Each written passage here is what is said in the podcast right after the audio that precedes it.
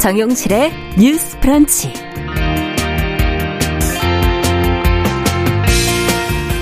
안녕하십니까 정용실입니다. 이태원 참사 시민 분향소를 지키고 있는 희생자 유가족들이 혐오와 막말로 지금 고통을 받고 있다고 합니다. 경찰과 구청이 이를 방관하고 있다는 비판이 일고 있지만 경찰은 이 법의 테두리 안에서 이루어지는 집회 시위의 자유를 제한하기는 어렵다는 입장으로 알려졌는데요. 자, 현장의 유가족들을 좀 보호할 방법은 과연 없는 것인지 정부의 태도는 바람직한지 또 분향소에서 벌어지고 있는 문제들은 어떤 것들이 있는지 저희가 좀 살펴보도록 하겠습니다. 네, 영화 아바타의 후속편이 13년 만에 개봉을 해서 인기몰이를 하고 있죠. 아바타 물의 길. 눈을 사로잡는 영상미, 뭐 스펙터클 이를 뒷받침하는 기술이 크게 진보했다는 평가에는 이견이 없는 것 같은데요. 그런데 그 속에 담고 있는 이야기는 제자리 걸음은 아닌지 비판적으로 좀 생각해 볼 부분도 있다고 합니다. 자, 무엇 때문인지 문화비평 시간에 좀 자세히 들여다보도록 하겠습니다. 12월 21일 수요일 정용실의 뉴스 브런치 문을 엽니다.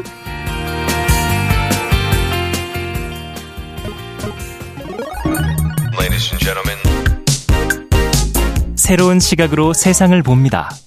정용실의 뉴스 브런치 뉴스픽. 네, 정용실의 뉴스 브런치 언제나 청취자 여러분들과 함께하고 있습니다. 오늘도 유튜브, 콩앱 그리고 라디오로 들으시면서 의견 보내주시기 바랍니다. 방송 중에 반영하겠습니다.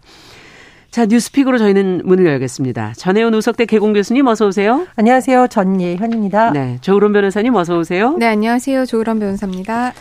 자, 오늘 첫 번째 뉴스는 정부가 지금 노동조합의 재정 운영 실태, 다시 말해서 뭐 회계의 투명성을 좀 들여다보기로 했다라는 뉴스가 나왔습니다.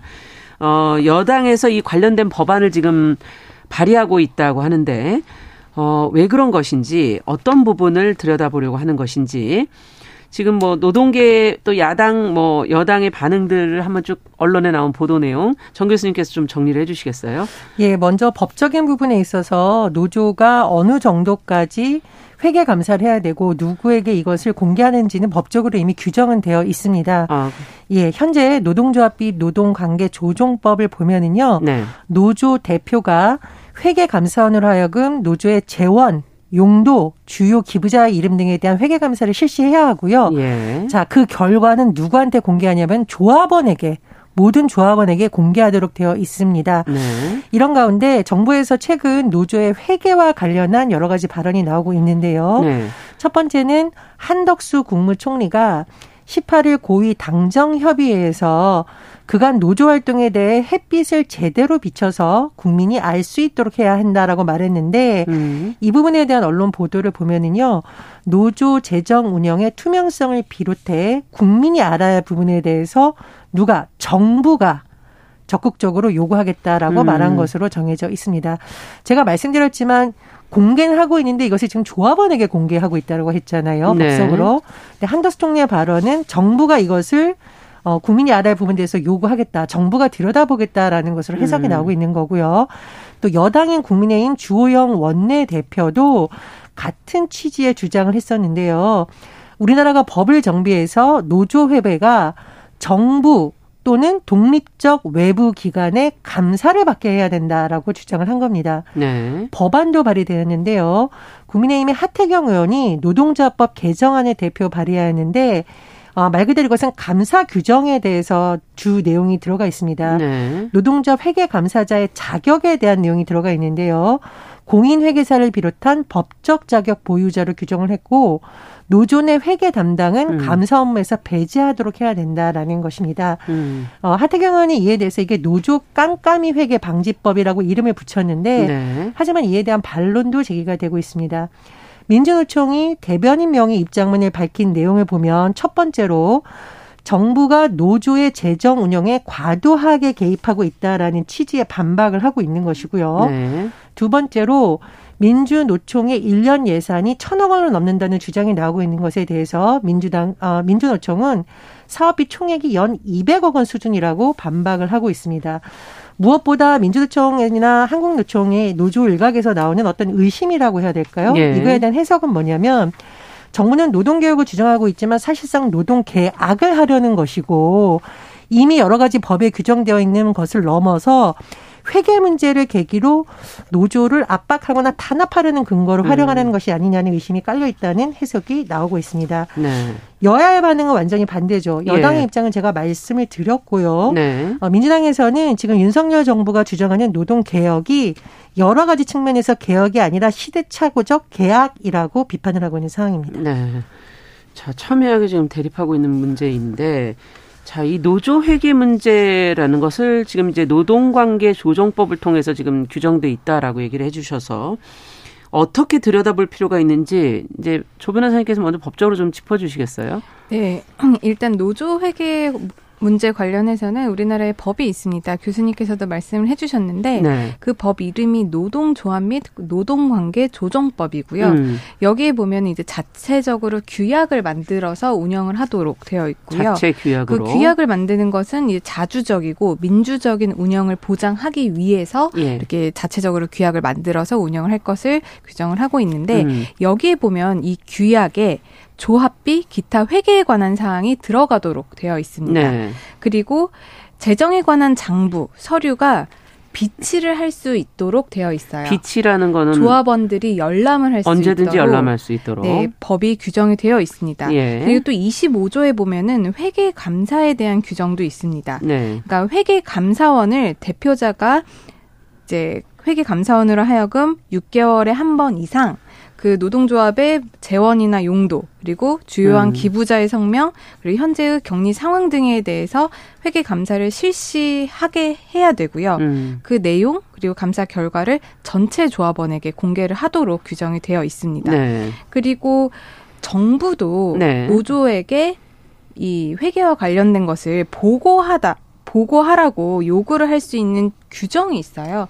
27조에 보면은 예. 자료의 제출이라는 규정이 있는데 거기에 보면은 이제 노동조합은 행정관청이 요구하는 경우에 그런 결산 결과 운영 상황을 보고하여야 한다 이렇게 규정들이 있습니다. 아. 근데 지금 문제는 예. 어, 회계 감사에 대한 규정이 있지만 회계 감사를 누가 할 것인지 이 부분에 대한 자격 요건이 없다 보니 아. 무래도 대표자의 입맛에 맞는 사람으로 이제 감사가 그렇게 되면 되고, 문제가 될 수 있습니다. 그렇게 되면은 예. 이제 뭐 주먹구구식이라든지 음. 자기의 입맛에 맞는 감사를 할 사람을 이제 선임을 할 수도 있는 것이고 음. 그래서 뭐 깜깜이 회계라는 비판도 나오고 있는 것이고요. 여러 가지 문제가 있고 또 행정관청이 노동조합에 이런 자료 제출을 요구할 수 있는 규정은 아까 있다고 말씀을 드렸지만 네. 어 현실적으로 이 조항이 적용이 돼서 행정청에서 적극적으로 요구 했던 횟수가 굉장히 적다라고 합니다. 음. 왜냐하면 필요한 경우에 이제 행정관청이 요구를 하게 되는데 음. 이 필요한 경우라고 한다면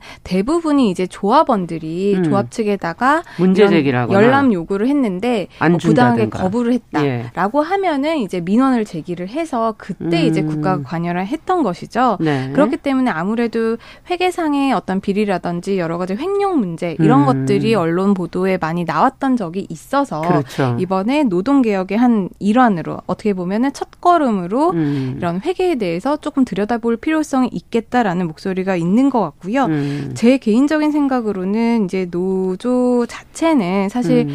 자체적인 단체입니다. 음. 자주적인 음. 단체이고 자율성을 보장을 해야 되는 건 맞지만 이 자율성이라는 게 회계의 투명성이라든지 음. 이런 데가 이제 기반이 되어야 음. 노조 조합원들의 신뢰를 얻을 수가 있고 그렇죠. 아무래도 회계 투명성 부분은 민주적 운영 기반의 어떤 토대가 될 수 있기 그렇죠. 때문에 그런 음. 부분을 봤을 때 회계 문제를 좀 지금보다는 조금 더 구체적인 기준을 만들어서 음. 들여다볼 필요성은 있는 것 같습니다. 네. 어떻게 보세요? 정 교수님께서는? 예, 음. 노조의 회계 투명성이란 말 자체는 당연히 좋은 말이고요. 네. 어, 이런 쪽에 강화되는 방향성에 대해서는 대부분 공감을 할 부분입니다. 네. 문제는 방법론인데 음. 노조는 조합원들을 기반으로 만들어진 조직이지 그렇죠. 정부의 공무원 조직이 아니거든요. 네. 그런데 이 부분에 대해서 정부가 관여를 함에 있어서는 굉장히 음. 여러 가지 논란이 제기될 수가 있다라는 겁니다. 음. 첫 번째로 지금 노조가 제가 말씀드렸듯이 법에 따라서 자체적으로 회계 감시를 할 수 있는 장치가 있고요. 음. 조합원들에게 대해서 이것을 공개를 해야 됩니다. 조합원들이 음. 확인을 할 수 있습니다. 그렇죠. 그리고 노조에 대한 지금 국고지원금이 논란가 되고 있는데 예. 국고지원금에 대해서는 정부나 지자체가 외부에 의뢰해서 이미 적성성을 심사를 하고 있습니다. 그러니까 이런 큰 기반을 가지고 뭔가를 강화하겠다면은 음. 노조에서도 큰 반발이 없을 텐데 말 그대로 이것을 어떤 정부가 나서서 노조의 음. 어떤 회계 흐름을 지켜보겠다라는 것이 정치적 목적이 있다라고 반발하는 음. 한 배경이 된 것으로 보이고요. 두 번째로 제가 말씀드렸듯이 노조 문제라든가 노동 개혁이라고 정부가 주장하는 방안은 네.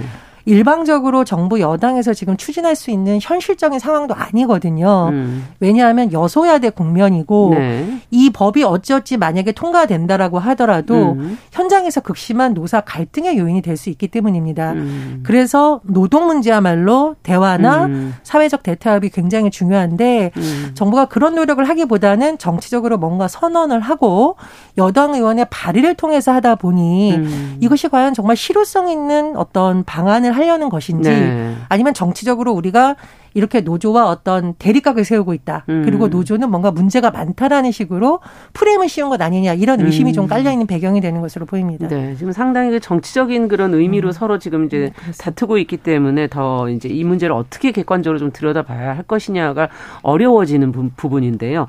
그렇다 하더라도 지금 어쨌든 이 법안을 놓고서 찬성과 우려의 시각들이 이제 팽팽하게 정치적으로 어, 있지만 어, 노조, 노조의 회계 투명성을 높이는 방향으로 가야 한다는 거에 대해서는 어떤 시대적인 것으로 투명성 필요하고 그렇다면 이걸 어떻게 개선하는 게 그러면 바람직하다고 보시는지 두 분하고 그 얘기를 좀 해보고 싶네요. 네, 일단 제가 아까 법 조문들이 이렇게 있다. 그렇기 네. 때문에 회계 감사도 네. 받아야 되고 뭐 조합원들이 원하는 경우에는 열람도 할수 그렇죠. 있어야 되고 네. 행정기관도 지금 관여를 할 수 있는 규정이 있다라고 음. 말씀을 드렸잖아요. 그런데 이것을 위반했을 때 제재할 수 있는 규정들이 많이 없습니다. 아, 그러니까 공개를 안 한다든가 문제가 생겼을 때 제재 규정이 없다. 네, 제재 규정이 있 있다고 하더라도 굉장히 약하다. 미비하기 때문에 아. 그것 때문에 사실 노동조합이나 아니면 조합원들 간의 갈등도 있었고요. 예. 아까 조합원들이 뭐 자료를 열람을 할 수 있는 것은 있지만 음. 이 열람할 수 있는 목록에 대해서 구체적으로 뭐 법이라든지 시행령에 그렇죠. 규정이 안 돼 있으니까 현실적으로는 노동조합 측에서 보여주는 자료만 조합원들이 볼 수 있는 네. 겁니다. 더 자, 자세한 걸 요구할 수 없다는 거군요. 네. 그리고 어. 지금 법과 판례상 예. 내가 열람은 할 수 있는데 이거를 복사해서 밖으로 또 가져 나오는 건 안 돼요. 아. 그런데 사실상 조합원 개인이 이걸 내가 본다고 해서 여기서 어떤 회계 부정이 일어났는지 판단하기는 정말 쉽지 음. 않은 문제거든요. 전문가의 도움이 필요하죠. 그렇기 때문에 여러 가지가 지금 회계 투명성과는 조금 더 멀리 아니면 조금 음. 더 배치되는 그런 규정들이 있어서 그것을 보완하는 쪽으로 입법 방향이 나아가는 것이 가장 바람직하다고 생각을 하고요. 네. 그런데 단 하나의 또 우리가 생각해 볼 문, 그러니까 또 문제는? 하나의 문제는 이제 국가의 이런 관여 예. 그리고 간섭 그리고 법을 개정해서 국가가 이게 어떻게 보면 그렇죠. 사조직인데 예. 면밀히 들어 들여다보겠다 음. 이러는 거는 어떻게 보면 노동조합에 대한 부당한 압력 그리고 음. 어떤 제한으로 갈 수가 있거든요. 네. 그렇기 때문에 이 법을 어떻게 만들고 어떻게 구체적으로 기준을 세워서 음. 우리가 회계 투명성을 제고할지는 음. 이 법안을 구체화하는 과정에서 여야 그리고 사회적 합의가 좀 많이 이루어져야 된다는 그러네요. 과정으로 단독으로 보이고요. 뭐 어떤 한 의원의 의견보다는 국민들의 의견과 어, 어떤 조합원들의 의견이 좀 모여서 뭔가 가야 된다는 말씀이시군요. 그렇죠. 여러 네. 가지 지금 기준들이 좀 애매모호하고 음. 이런 것들을 좀 구체성을 띌 수 있도록 규정을 만드는 건 좋지만 음. 그런 부분에 있어서 여야 간의 합의라든지 노사 간의 네. 합의 그리고 기본적으로 국가는 노조 편도 아니고 사측도 아니어야 그렇죠. 됩니다. 국가는 네, 가장 중립적인 음. 입장에서 음. 노사 갈등이 일어났을 때 중재자의 역할을 해야 그렇죠. 하는 것이지 예. 어떤 한 입장에 서서 아니면 어떤 한 상대방을 음. 견제하기 위해서 존재하면 되는 것이 음. 아니거든요. 네. 그렇기 때문에 이런 국가의 입장을 잘 견지를 해서 양쪽 입장을 다 들어보고 합리적으로. 중재를 할수 음. 있는 합리적인 기준을 만드는 게 음. 가장 중요할 거라고 생각을 합니다. 네. 어떻게 보십니까? 그런데 이제 한국노총도 있고 민주노 양대노총이 있잖아요. 네. 이두 노총을 빼놓고 우리나라 노동 문제를 어떻게 바꾼다는 것은 사실 쉽지가 않습니다. 음. 그런 상황에서 정부 여당이 먼저 나서서 음. 이런 부분에 대한 국민적 요구도 있을 수 있고 음. 또 종합원들의 권리 강화 차원에서 네. 제도적 개선을 모선해 보자라고 단계적으로 했다면 저는 오히려 굉장히 문제가 쉽게 풀릴 수 있었는데 네.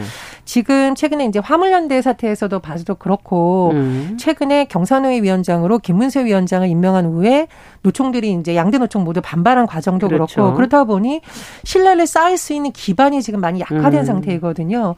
이런 상태에서 정치권이 여당이 나서서 법을 발의를 하다 보니 네.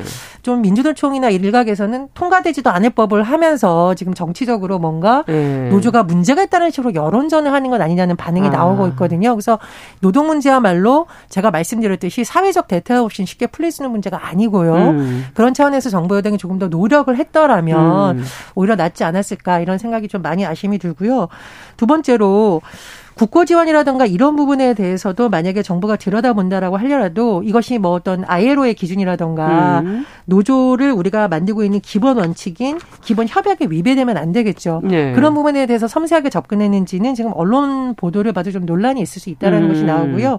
노동부 일각에서도 이 부분에 대해서 좀 우려의 목소리가 나온다라는 음. 것이 있습니다. 그래서 어 조금 더 좀 섬세한 연구와 음. 또 무엇보다도 양대 노총이 받아들일 수 있는 제안이 돼야지 이것이 실효성 있게 진행이 되잖아요. 있잖아요. 네. 그런 노력 더 필요하다고 봅니다. 네, 네 뭐. 교수님 말씀에 적극 공감을 음. 하고요. 하나 덧붙이고 싶은 거는 이제 아까도 말씀을 드렸지만 국가와 노조가 뭔가 음. 대립 당사자처럼 보이면 안 되거든요. 그렇죠. 이 예. 지금 뭐 회계 투명성이나 이런 부분에 대해서는 사실 노조 측에서도 충분히 이해를 할 만한 그런 목적인데 음. 이 목적이라는 어떻게 보면 굉장히 정상적이라고 음. 보이는 회계 감독이라는 부분도 국가가 너무 밀어붙인다던가 음. 아니면 국가의 전반적인 기조를 봤을 때 뭔가 계속 노조에 대해서 부당하게 압력을 가하고 음. 너무 옥죄려고 하는 식에서 이런 발언이 나온다고 하면은 좋은 목적도 이게 곡해가 될 수 있는 음. 부분이니까 그런 부분을 굉장히 유의해야 될 것 같습니다. 지금 앞서 ILO 얘기도 잠시 해주셔서 그 어떤 국제적인 그 어, 노동조합에 대한 어떤 기준이라든지 뭐 협약이라든지 이런 것들은 어떻게 돼 있는지도 좀 알 수 있을까요, 조 교수님?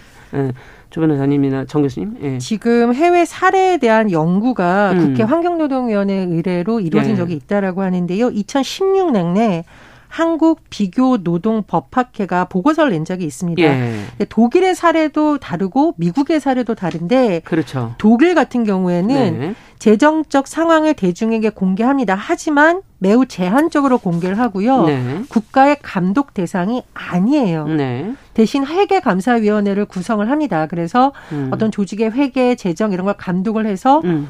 보고서로 작성해서 어디 보고하느냐 해당 이사회 총회에 음. 제출하는 형식을 띠고 있고 네. 하지만 미국에서는요 네. 노조가 임원 선출 절차, 임원 명단, 조합비 이런 거를 굉장히 상세한 장부를 작성해서 연방 노동부에 제출해야 됩니다. 연방 노동부에. 예. 그런데 네. 이제 독일과 미국이 아마 완전히 노, 다르죠. 예, 노동을 보는 관점도 다르고 완전 다르죠. 노동조합에 예. 대한 법도 다르고 또 어떤 사회보장 제도가 갖고 있는 예를 들면 이제 해고가 됐을 경우에 어떤 때 굉장히 다르거든요. 그렇죠. 그래서 이것이 어느 것이 더 옳다를 통해서 우리나라에 일괄 도입한다는 것은 어렵다라는 것이 당시 연구진의 우리만의 방식을 찾아야겠죠. 그렇습니다. 네. 그래서 개별 조합원의 권리가 보호돼야 하는 것은 맞지만 음. 어, 여러 가지 이 부분에 있어서는 입법 과정에서의 굉장히 개선 방향을 모색해 나가야 된다. 네. 그리고 현행법 제도가 그렇다면 긍정적인 부분은 무엇인지 음. 유지하지에 대해서도 검토가 필요하다고 굉장히 신중한 입장을 냈던 것으로 보입니다. 네. 자, 그렇다면은 지금 어 앞서도 얘기해 주신 것처럼 이제 어떤 정부와 여당의 그 노동계를 바라보는 시각에 대해서 이제 문제를 제기를 하셨고 어 이것이 노조를 압박하는 것으로 가서는 안 된다라는 지적도 해 주셨어요. 이 부분은 어떻게 보십니까? 두 분께서. 어떤 걸 그러면 어떻게 개선을 해야 될까요?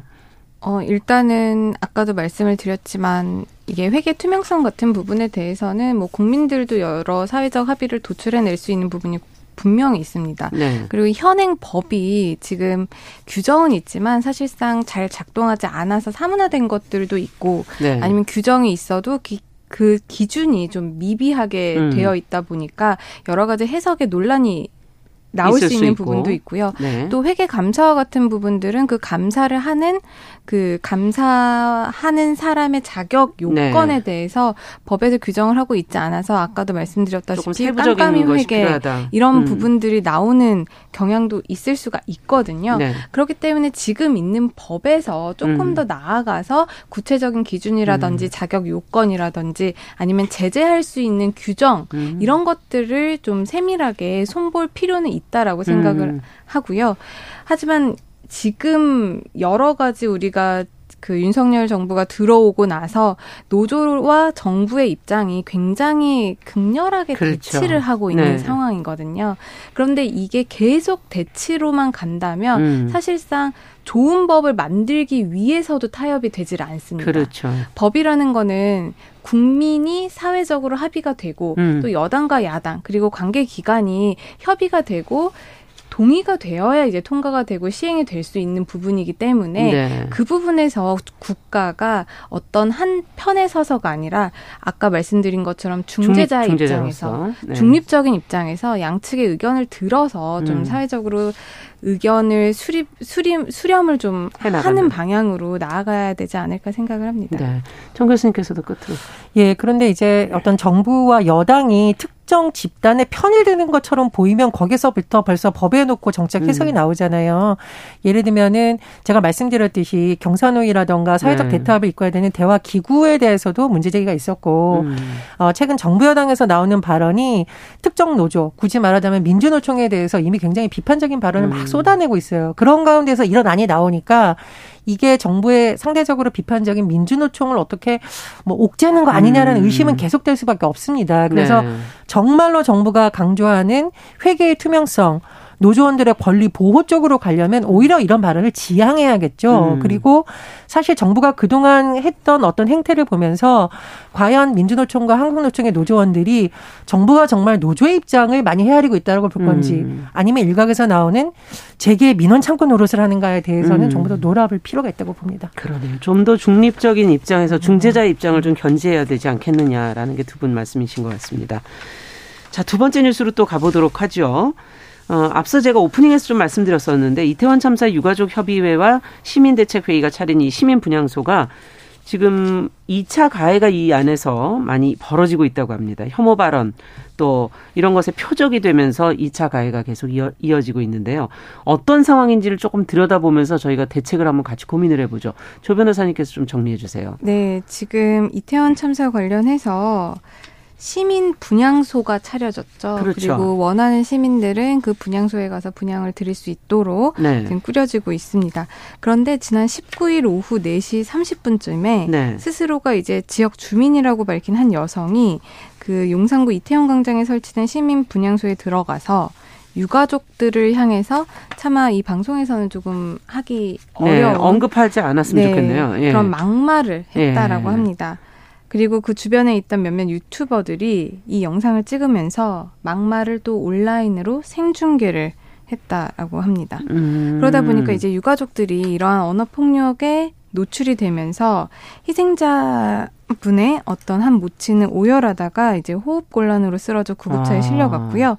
이 문제를 일으킨 여성 같은 경우에는 그 분향소 바로 앞에 설치돼 있던 좀 대치되는 단체입니다. 극우 단체 신자유연대 텐트 안으로 들어가서 이제 좀 피신을 아, 했다라고 그쪽 해요. 분이신 거군요. 그러면 그런 분으로 지금 추정이 되는 거군요. 거죠. 네. 근데 그 이후에 이제 희생자 A 씨 음. 같은 분의 부친은 그 텐트 앞에서 무릎을 꿇고 음. 제발 좀 그만 2차 가야 하시라라고 음. 울부짖기도 했는데 이런 일들이 계속 지금 되풀이되고 있다라고 합니다. 네.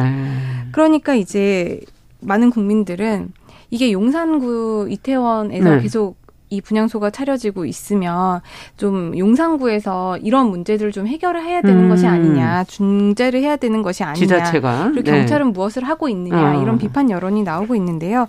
경찰 같은 경우에는 입장이 지금 이렇습니다. 이 신자유연대가 현행법 테두리 안에서 집회 시위를 하고 있다. 그렇기 때문에 법 안에서 이루어지고 있는 집회 시위이기 때문에 현재 제재 조치를 취하기는 어렵다라는 음, 입장이고요. 알겠습니다. 또 용산구청도 현재 뭐 음. 검토된 바가 없다. 분향소 관련해서는 자발적으로 운영하고 있기 때문에 특별한 조치를 취할 수 없다라는 입장을 내비치고 있습니다. 네. 자, 11시 30분부터 일부 지역 해당 지역 방송 보내드리고 저희 뉴스피 계속 좀 이어가겠습니다.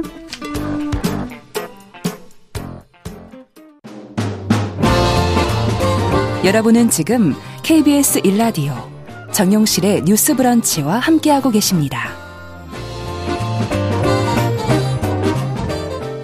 네, 저희 뉴스픽에서 지금 이태원 참사 시민 분향소와 유가족들을 향한 2차 가해 문제, 어, 그 와중에 이제 경찰과 지자체 입장까지 저희가 이제 들어봤습니다. 자, 그렇다면 유가족들 심정이 어떨까? 이거는 뭐 상상이 되는 부분이고요. 지금 2차 어, 가해가 시민 분향소에서 벌어지고 있는 상황 이 자체에 대해서는 어떻게 보시는지 먼저 두 분께 좀 여쭤보고 대책을 한번 같이 생각을 해보죠. 우리가 어릴 때 넘어져서 음. 무릎에 상처가 나거나 크게 다친 거 커서 그때 생각하면 너무너무 끔찍하고 마음이 아프다. 이제 아주 큰 일이 아니면 보통 그렇진 않거든요. 음. 하지만 어릴 때 가장 힘들 때 들었던 모욕적인 말은 어떻게 보면 평생 동안 우리 마음에 상처를 남기고 그럼요. 그 상처가 잘 치유되지가 않습니다. 음. 지금 누구보다도 너무 힘든 상황에 있는 유가족들에게 음. 어, 차마 방송에서 말씀드릴 수 없을 정도의 가해, 그것도 시민 분향소에 찾아가서 유가족들 앞에 이런 행위를 하는 음. 것에 대해서 경찰과 용산구청이 법대로 행정대로를 외치면서 가만히 손을 놓고 있는 것이 맞느냐 음. 굉장히 의문을 할 수밖에 없고요. 네. 두 번째로 만약에 제도적으로 이런 적이 미비하다면 정치권에서 오히려 이런 문제 제기를 해야 되는 거죠. 음. 그리고 윤석열 대통령이나 한덕수 총리가 그런 정치적인 메시지 저는 충분히 낼 수 있다고 봅니다. 네. 아무리 법적으로 일단 이렇게 돼 있더라도 음. 우리 국민들 이렇게 하지 맙시다 정도의 메시지를 낸다면 음. 그게 또 공감이 주는 효과가 있을 거라고 생각을 네. 하거든요. 그런 부분에서 정말 대안이 없어서 이런 것인지 음. 아니면 너무 여러 가지 정치적 득실을 따져서 이게 안 되는 것이 참 답답하고요. 이런 때야말로 우리가 지도자라고 불리는 음. 정치들이라던가 어, 또 대통령이 나서서 음. 화합과 치유와 위로의 메시지를 내야 될다라고 봅니다. 네. 어떻게 보세요? 조 변호사님께서는. 어, 유가족들의 심정을 참 헤아리지 못할 것 같습니다. 일단 너무나도 마음 아픈 상황에서 자신들의 잘못이 아닌 어떻게 보면은 국가가 그 당시에 과연 존재했었 했었다면 이런 일이 벌어질 음. 수 있었을까라는 생각을 아직까지도 많은 국민들이 하고 있는 상황에서 음. 이 유족들에 대한 2차 가해가 이미 너무 도를 넘었다고 생각을 하고요. 네. 지금 시민 분향소 그 바로 주위에 음. 그 신자유연대가 집회 시위 신고를 하고 네. 지금 현행법 테두리 안에서 시위를 하면서 또 계속해서 2차 가해를 하고 있다라는 음. 지금 그런 상황인 거잖아요. 사실 이게 그런 집회 시위를 하는 신자유연대의 개개인을 비난을 할 수도 있을 것 같습니다만은 음. 이것을 제지하지 못하고 법안에서 이미 적법하게 신고를 하고 하는 행위이기 때문에 괜찮다? 이거는 너무 소극적인 태도인 거죠. 네. 집회 시위는 신고를 하고 요건에 맞추면 적법한 집회 시위가 될 수는 있습니다. 음. 하지만 그 집회 시위에서 나오는 표현들이 너무나도 모욕스럽고 너무나도 그렇죠. 명예훼손적이고 너무나도 혐오스러운 그런 발언이라면 음. 경찰로서는 직권으로 현행범 체포할 수 있거든요. 예. 모욕죄에 해당하고 명예훼손죄에 해당합니다. 예. 음. 그렇기 때문에 그것을 발각을 했다라고 하면은 적극적으로 여러 가지 조치들을 취할 수가 있어요. 음. 그리고 행정기관에서도 좀 들리지 않게 좀 어떤 행정 조치를 해준다든지 음. 아니면은 여러 가지 방안을 강구를 할 수 있음에도 불구하고 네. 그런 쪽에다가 아무런 입장을 내지 않고 오히려 굉장히 소극적인 태도를 보인다는 것은 국민으로 하여금 음. 국가가 국민을 어떻게 생각하는지에 대해서 음. 다시 한번 알려주는 그런 꼴이 되는 것 같아서 여기에 대해서는 정부 음. 그리고 지자체 그리고 경찰 입장이 조금 더 적극적으로 개입을 할 필요성이 있다라고 생각을 있다. 합니다.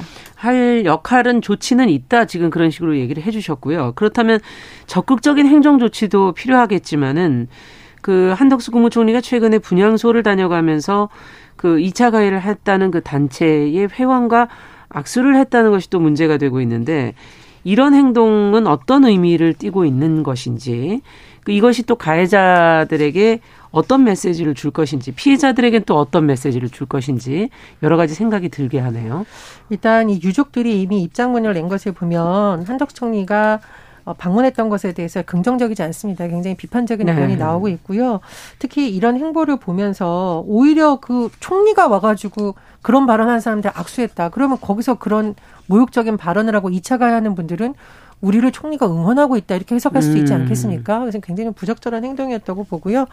그리고 이제 어제 이태원 참사 유족들하고 국민의힘 국정조사 네. 특위위원들이 처음으로 간담회를 가졌어요. 보도가 나왔죠. 예, 그래서 국정조사 복귀는 뭐 결론적으로 됐는데 그 자리에서 나왔던 정말 절실한 요구 중에 하나가 일부 단체 이런 회원들 음. 그리고 여당 정치인들이 막말하는 것 좀 제발 국민의힘 차원에서 막아달라라는 호소가 나왔습니다. 네. 그래서 그런 부분에 대해서 야당도 물론 이제 해야 되겠는데 여당 의원들도 이제 국정조사에 복귀를 했으니까 음. 이런 2차 가해를 어떻게 막을지도 머리를 맞대고 메시지를 고민을. 내고 예, 적극적 고민 필요하다고 봅니다. 네. 조 변호사님께서 네, 짧게 말씀을 드리면 음. 고위공직자들은 자기가 실제로 어떤 정책을 펴고 실천을 음. 하는 것도 물론 중요하겠습니다만은 자신의 언어 그리고 자신의 행동이 국민들에게 어떻게 보여질지도 정말 하나하나 고민을 해야 된다고 생각합니다. 그렇지 않는다고 한다면 국민들은 자기의 입맛대로 해석을 할 수밖에 그렇죠. 없거든요. 그렇기 음. 때문에 한덕수 총리의 그 작은 행동도 곡해가 될 여지가 있기 때문에 자중을 하셔, 그러니까 네. 조심을 했어야 되지 않을까 생각이 듭니다. 네. 자, 뉴스픽 오늘 여기까지 듣겠습니다. 조으론 변호사 전혜영 교수와 함께 했습니다. 말씀 잘 들었습니다. 감사합니다. 감사합니다. 감사합니다. 남성의 입장에서 여성의 입장을 이해하는 그래서 사실 이 역지사지의 태도가 한국 사회로 지금 필요한 것이 아닌가. 그 어떤 사람들은 삼루에서 태어났으면서 자신이 삼루타를 친 것처럼 생각하며 살아간다라는 음. 말이 있어요. 해충이다, 이충이다. 이거는 네. 순전히 사람의 아. 그 잣대로 이야기를 하는 거예요. 음. 곤충이 우리 사람보다 몇 억 년 먼저 지구에 나왔거든요. 세상을 보는 따뜻한 시선. 정용실의 뉴스 브런치. 네, 정용실의 뉴스 브런치 듣고 계신 지금 시각 11시 37분입니다. 대중매체와 사회문화 현상을 좀 깊게 까칠하게 들여다보는 시간이죠. 손희정의 문화비평. 오늘도 손희정 문화평론가 자리해 주셨어요. 어서 오세요. 네, 안녕하세요. 최근에 뭐 극장가를 달구고 있는 아바타 2. 네. 아마 아바타 1편을 보신 분들이 또 많이 가시지 않았을까 그런 생각도 드는데 네. 2편의 제목은 물의 길, 아바타 물의 길 이렇게 돼 있더라고요. 네. 13년만 되게 오랜만에 후속편이 나왔어요. 그렇습니다. 어떻게 달라진 거고 어떻게 이어지고 있습니까? 또 음, 내용이. 일단 아바타 시리즈가 가진 의미부터 영화사적 예. 의미부터 좀 말씀을 드리면 좋을 것 같은데요. 아바타 1편 같은 경우는 여전히 전 세계 역대 박스 오피스 1위인 작품입니다. 아. 그러니까 영화가 다른 이제 새로운 미디어가 등장하고 극장이 위협을 받을 때마다 예. 새로운 영화 기술을 개발하 면서 관객들을 극장으로 유혹해온 부분이 있는데요. 아. 뭐 칼라도 그렇고 화면비도 그렇고 그렇게 이제 다양해지게 됐는데 아바타 1편이 나왔었던 2009 2009년이 바로 네. 그런 시기이기도 했습니다. 그러니까 디지털과 온라인 문화가 완전히 대중화되고 음. TV 드라마들이 영화보다 더 확장된 이야기와 세계관을 보여주면서 약간 이제 극장이 쪼그랐던 부분이 있었던 거죠. 거죠. 예. 네, 그때 이제 아바타가 놀라운 CG 기술과 완전히 새롭게 아. 업그레이드된 3D 입체 영화 기술을 보여주면서 영화사에 새로운 족적을 남겼고요. 아바타 2편도 어떻게 음. 보면 지금 이런 역할을 하고 있다고 할 수 있을 것 같아요. 음. 코로나 이후에 이제 극장가가 매우 한산해진 부분이 있는데 또 위기를 맞았죠. 네, 사실은. 아바타 2와 함께 또 극장이 음. 살아나고 있다 이런 평가가 나오고 있거든요. 근데 이런 아바타의 세계관이 그럼 어떤 배경이었는가 예. 하면 지구와 4.4광년 정도 떨어진 아주 멀리에 있는 음. 판도라라는 위성이 이제 배경이고요. 네. 여기에는 지구에 꼭 필요한 광물인 어놉타늄이라는 광물이 대량 묻혀 있습니다. 음. 그래서 지구에는 이제 막 광물도 없고 에너지도 없고 자원도 고갈된 상태에서 예. 지구의 이제 거대 기업인 RDA가 군 출신 용병들을 거느리고 판도라로 가서 아바타 프로그램이라는 걸 구동하게 되는데요. 아. 그게 뭐냐면 판도라에 살고 있는 원주민인 나비와 같은 신체를 가진 아바타를 만들어서 음. 인간 정신에 연결을 해서 인간은 캡슐에 누워 있고 그 이제 나비 아바타가 나비인들과 친구가 되어서 어, 이 언업타늄을 좀 안전하게 갈취한다라는 음. 이런 이제 프로젝트였었던 거죠. 그래서 아바타 1 같은 경우에는 군인 제이크 설리가 나비의 신체를 얻어서 이제 나비 중에 오마 오미타 오마타카야 음. 부족으로 이제 침투를 하게 되고 그 과정에서 사실은 이 광물을 잘 가지고 오려고 하는 게 미션이었는데 그 과정 안에서 인간들의 어떤 사악함이라든가 음. 무자비함을 깨닫게 되고 결국 오마타카야 부족의 전설적인 지도자 토르크 막토가 되어서 RDA에 대항해 인간을 판도라에서 쫓아낸 뒤에 음. 자기의 인간 신체를 버리고 나비가 된다라고 음. 하는 게 이제 1편의 네. 내용이었습니다. 그로부터 10여 년 후에 아바타 2의 이야기가 시작이 되는데요. 예. 네, 제이크는 오마타카야 부족장의 딸인 네이티리와 결혼을 네. 해서 새 아이를 낳고 한 아이를 입양한 뒤에 평화롭게 잘 살고 있습니다. 음. 인간들은 더 이상 오지 않는 상황이었던 거죠. 음. 근데 1편에서 제이크한테 배신을 당하고 결국 생명까지 잃었던 군인 용병인 쿼리치 대령이 음. 죽었는데 이 쿼리치 대령의 기억을 다운로드해서 입힌 아바타가 등장을 하게 되고요. 아. 이 아바타가 딱 커리치 대령이라고 할 수는 없지만 기억을 가지고 있기 때문에 음. 정체성을 일부 가지고 있는 거죠. 그래서 제이크를 너무 미워하고 음. 네이티리에 대한 복수심에 이제 가득 차서 복수를 하기 위해 판도라로 다시 돌아옵니다. 아. 제이크 가족은 그를 그와 이제 전쟁을 하면 누군가 반드시 죽기 때문에 음. 전쟁을 하지 않기 위해서 그를 피해서 숲의 부족인 오마타카야를 떠나서 물의 부족인 멧카이나 땅으로 피신을 하게 되고요. 음. 그래서 이번에 배경은 물 바다가 되는 그래서 거죠. 물의 그래서 길이라는. 물의 길인 아. 거고요. 근데 집요한 쿼리치 대령은 쿼리치 대령의 아바타는 끝까지 제이크를 추적해서 결국 제이크의 가족과 이 쿼리치 대령의 분대가 바다에서 마지막 전투를 벌인다 라는 아. 게 이제 이 편의 이야기입니다. 그렇군요. 어떻게 보면 스토리라는 거는 그렇게 복잡한 건 아닌데. 네. 근데 관객들도 뭐 이 내용보다는 그래픽과 스펙터클을 또 기대하지 않았을까 네, 하는 생각도 볼거리를 봐야 예. 된다 이런 얘기가 어떻게 나오는데요. 보세요, 그거는? 이게 아바타 2의 기술 사양은 음. 4K, HDR, HFR, 3D, 1.85대 1의 화면비 그리고 돌비 애트모스 사운드입니다. 아, 어려워라. 어렵죠. 네. 저도 이제 개봉 2주 전부터 뭐 음. 어디 극장에 가서 봐야 음. 카메론의 의도를 느낄 수 있을까 어. 열심히 공부를 했는데요. 네. 중요한 좀 쉽게 대중적으로 주목받는 부분을 말씀을 드리자면 일단 기존의 3D 입체 영화를 볼 때 3D 안경을 쓰시잖아요. 그렇죠. 그 안경이 선글라스 같아서 렌즈가 굉장히 어둡거든요. 예. 그러다 보니까 3D 영화를 보면 화면이 굉장히 어둡게 떨어지는 부분이 있었습니다. 그래서 이 아. 밝기 문제를 해결하는 게 관건이었죠. 예, 3D 영화의 예. 중요한 부분이었는데요. 아바타 2는 이 밝기 문제를 잘 완전히 거의 완전하게 아. 잡았고요. 두 번째는 보통 영화가 1초에 24프레임을 보여주는 반면에 예. 아바타 2에서는 4K라는 고해상도에서 1초에 48프레임을 아. 보여주면서 굉장히 부드럽고 세밀한 움직임을 포착했습니다. 아. 그러니까 간단히 말하면 화면이 굉장히 정교하고 아름답다라고 음. 할수 있고요. CG 기술도 대단해서 저게 CG라고? 라는 생각이 들 정도로 이제 구현이 어. 됐는데 이게 관객들 사이에서 어느 어떤 말이 나올 정도냐면 이런 식의 댓글이 달려요. 아바타 2에 CG 기술의 진전 같은 건 없다. 이런 댓글이 달려서 음. 제목에 이제 낚여가지고 이게 무슨 말인지 클릭을 하면 사실 카메론이 판도라까지 가서 나비인을 캐스팅해서 영화를 찍느라고 13년이 음. 걸린 거다. 이런 얘기 하거든요. 이런 농담이 나올 예. 정도로 굉장히 이제 리얼리티가 예, 구현을 했는데 네. 문제는 뭐냐면 음. 이 아바타에서 사용된 기술을 완벽하게 보여줄 수 있는 극장이 없다는 점. 입니다.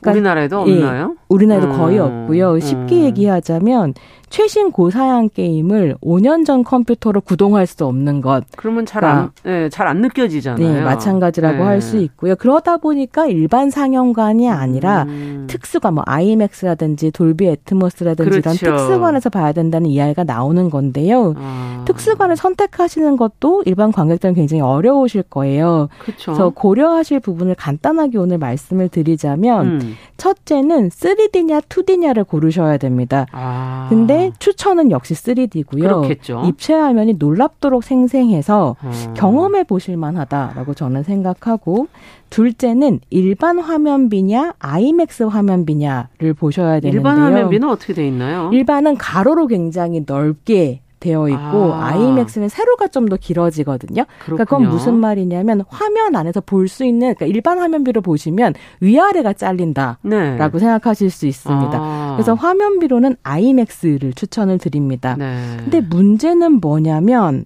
세 번째 기준인 HFR 그러니까 1초에 48프레임을 구현할 수 있느냐 를 예. 보셔야 되는데 아이맥스관 같은 경우는 4K 48프레임 구동이 안 되어서 음. 해상도를 2K로 낮추고 48프레임 상영을 하는 상황이거든요. 예.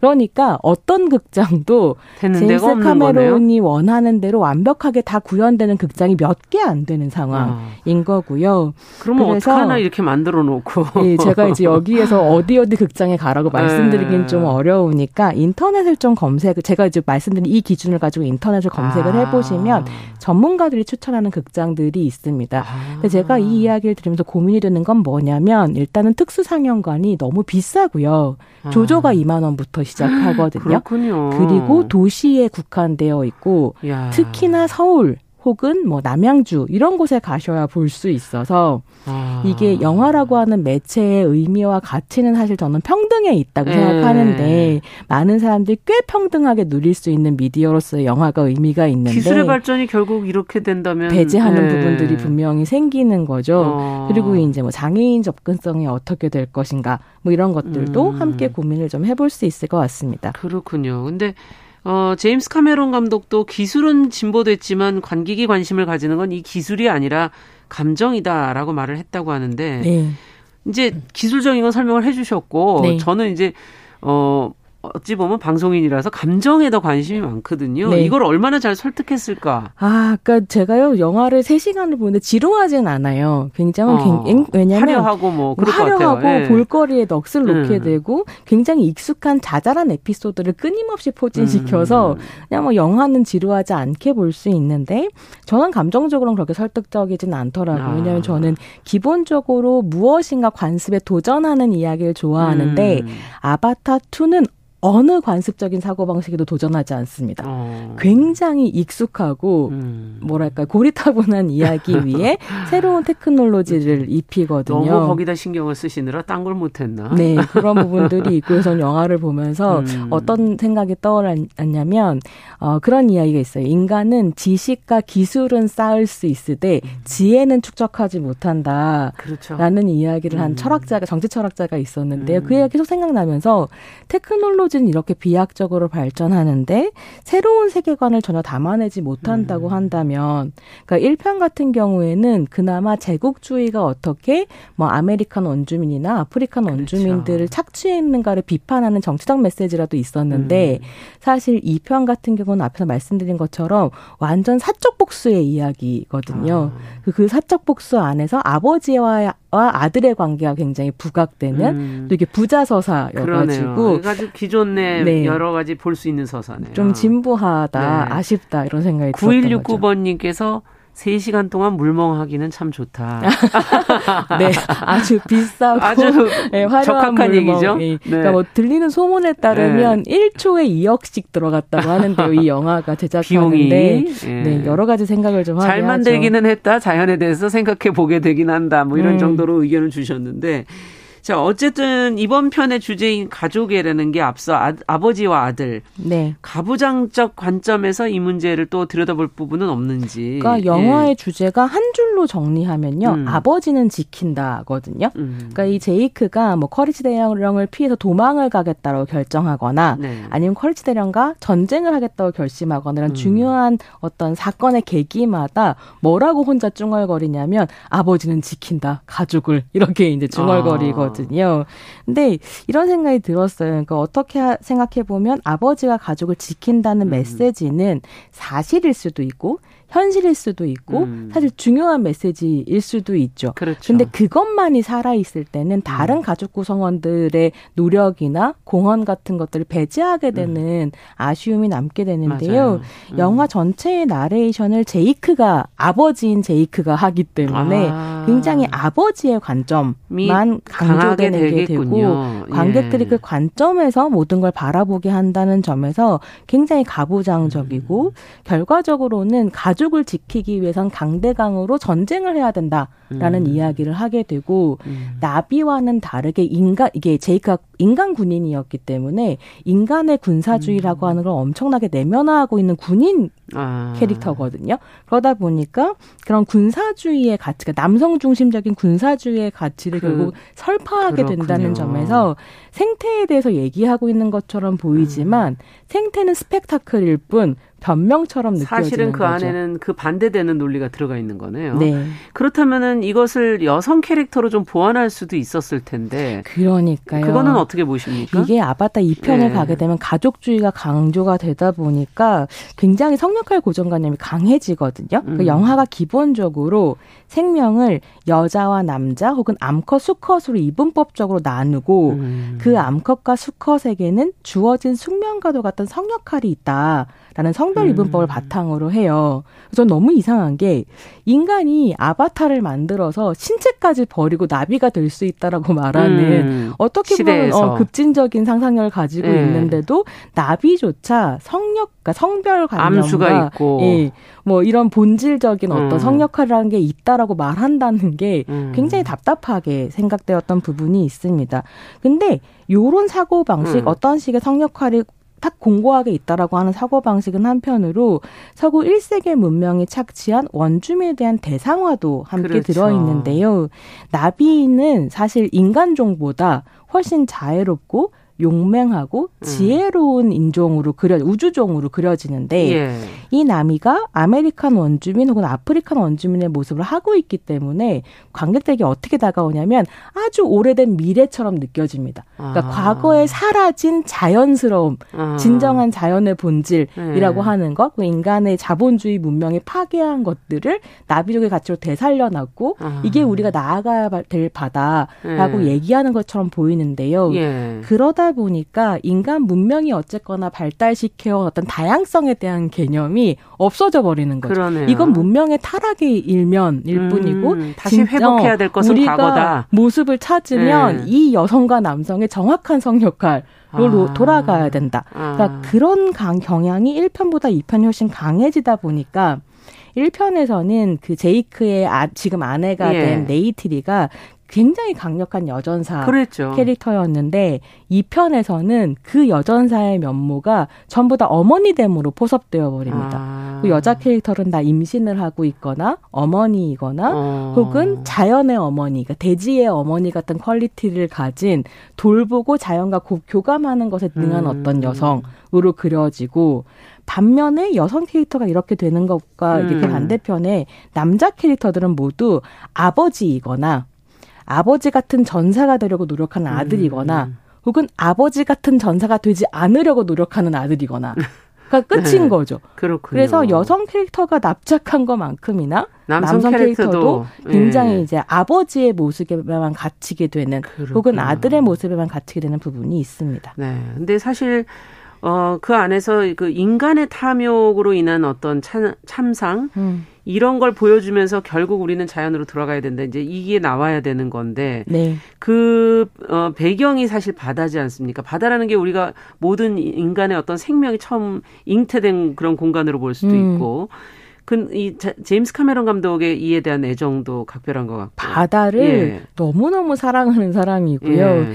이제 아바타 one 찍고 아바타 two 찍는 사이에 이 사람이 음. 뭘 하냐면 Deepsea Challenge라고 하는 다큐멘터리를 찍는데요. 아. 자기가 직접 잠수함을 설계하고 그러니까 제임스 카메론은 감독이자 technician이고 탐험가인데 그렇군요. 스스로 잠수함을 만들어서 인간이 해, 해, 그러니까 해저로 내려간 가장 깊은 깊이의 어떤 아. 기록이 있었겠잖아요. 예. 그걸 깨고 제일 바다 깊숙까지 내려간 사람이 지금 제임스 카메론이거든요. 아. 그러니까 그렇게 바다를 사랑했고 그래서 Abyss라는 영화에서부터 타이타닉을 지나서 그렇죠. 아바타 2에 이르기까지 바다 이야기를 굉장히 많이 다뤄 주도적으로 다루는. 예. 음. 그러면서 또 이제 이 아바타 2를 보면 뭐 고래 사냥에 대한 인간의 네. 어떤 폭력, 비판 이런 네. 것들을 하고 있는 부분들도 있고요.